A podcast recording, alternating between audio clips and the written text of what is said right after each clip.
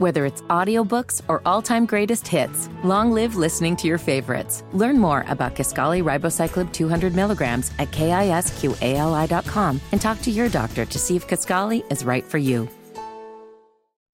Hammer and Nigel. Can you believe these characters are weirdos? So let's rock Boy, Congressman Matt Gaetz from Florida kept his promise, didn't he? He said, like, look, if uh, House Speaker McCarthy even starts to screw around a little bit with the Democrats, he's out. And he followed through on that promise yesterday. Very upset that McCarthy uh, worked with Democrats on that 45 day stopgap. I do find it a little disingenuous that Gaetz is mad at Kevin McCarthy for working with Democrats to pass that 45 day stopgap while Democrats, while he worked with Democrats to oust Kevin McCarthy. You get what I'm saying there? I see what you're saying, but ultimately, for me, I think Matt Gaetz is more upset about the ridiculous amount of spending.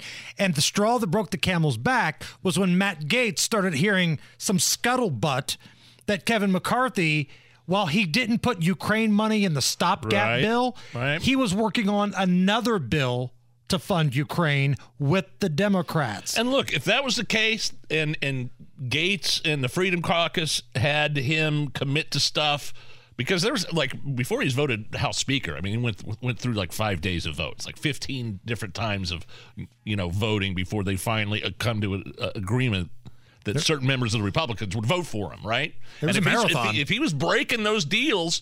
And if he's doing back alley back alley agreements with Democrats, then then Gaetz had a point. So the question now becomes who's next?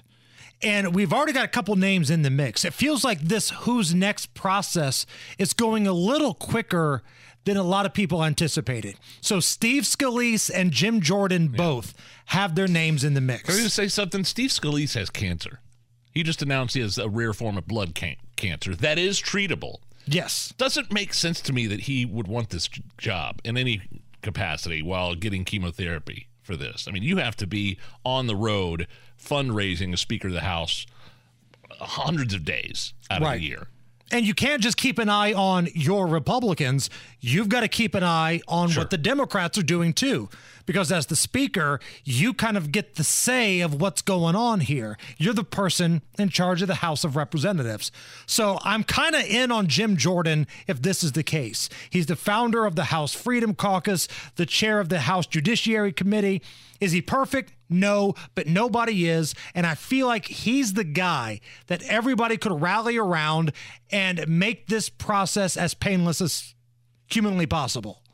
That's the guy. He's kind of a flamethrower. He's going to be tough on accountability. He wants some of these investigations done. Yeah, I, I wonder how successful he's been at the Judiciary Committee, his role as chair there. How much have they actually accomplished?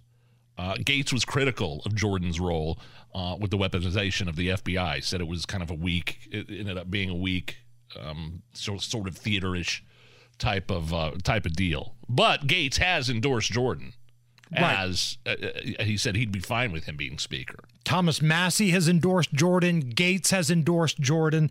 One person that will not be voicing their opinion on support of Jim Jordan is former Speaker Newt Gingrich.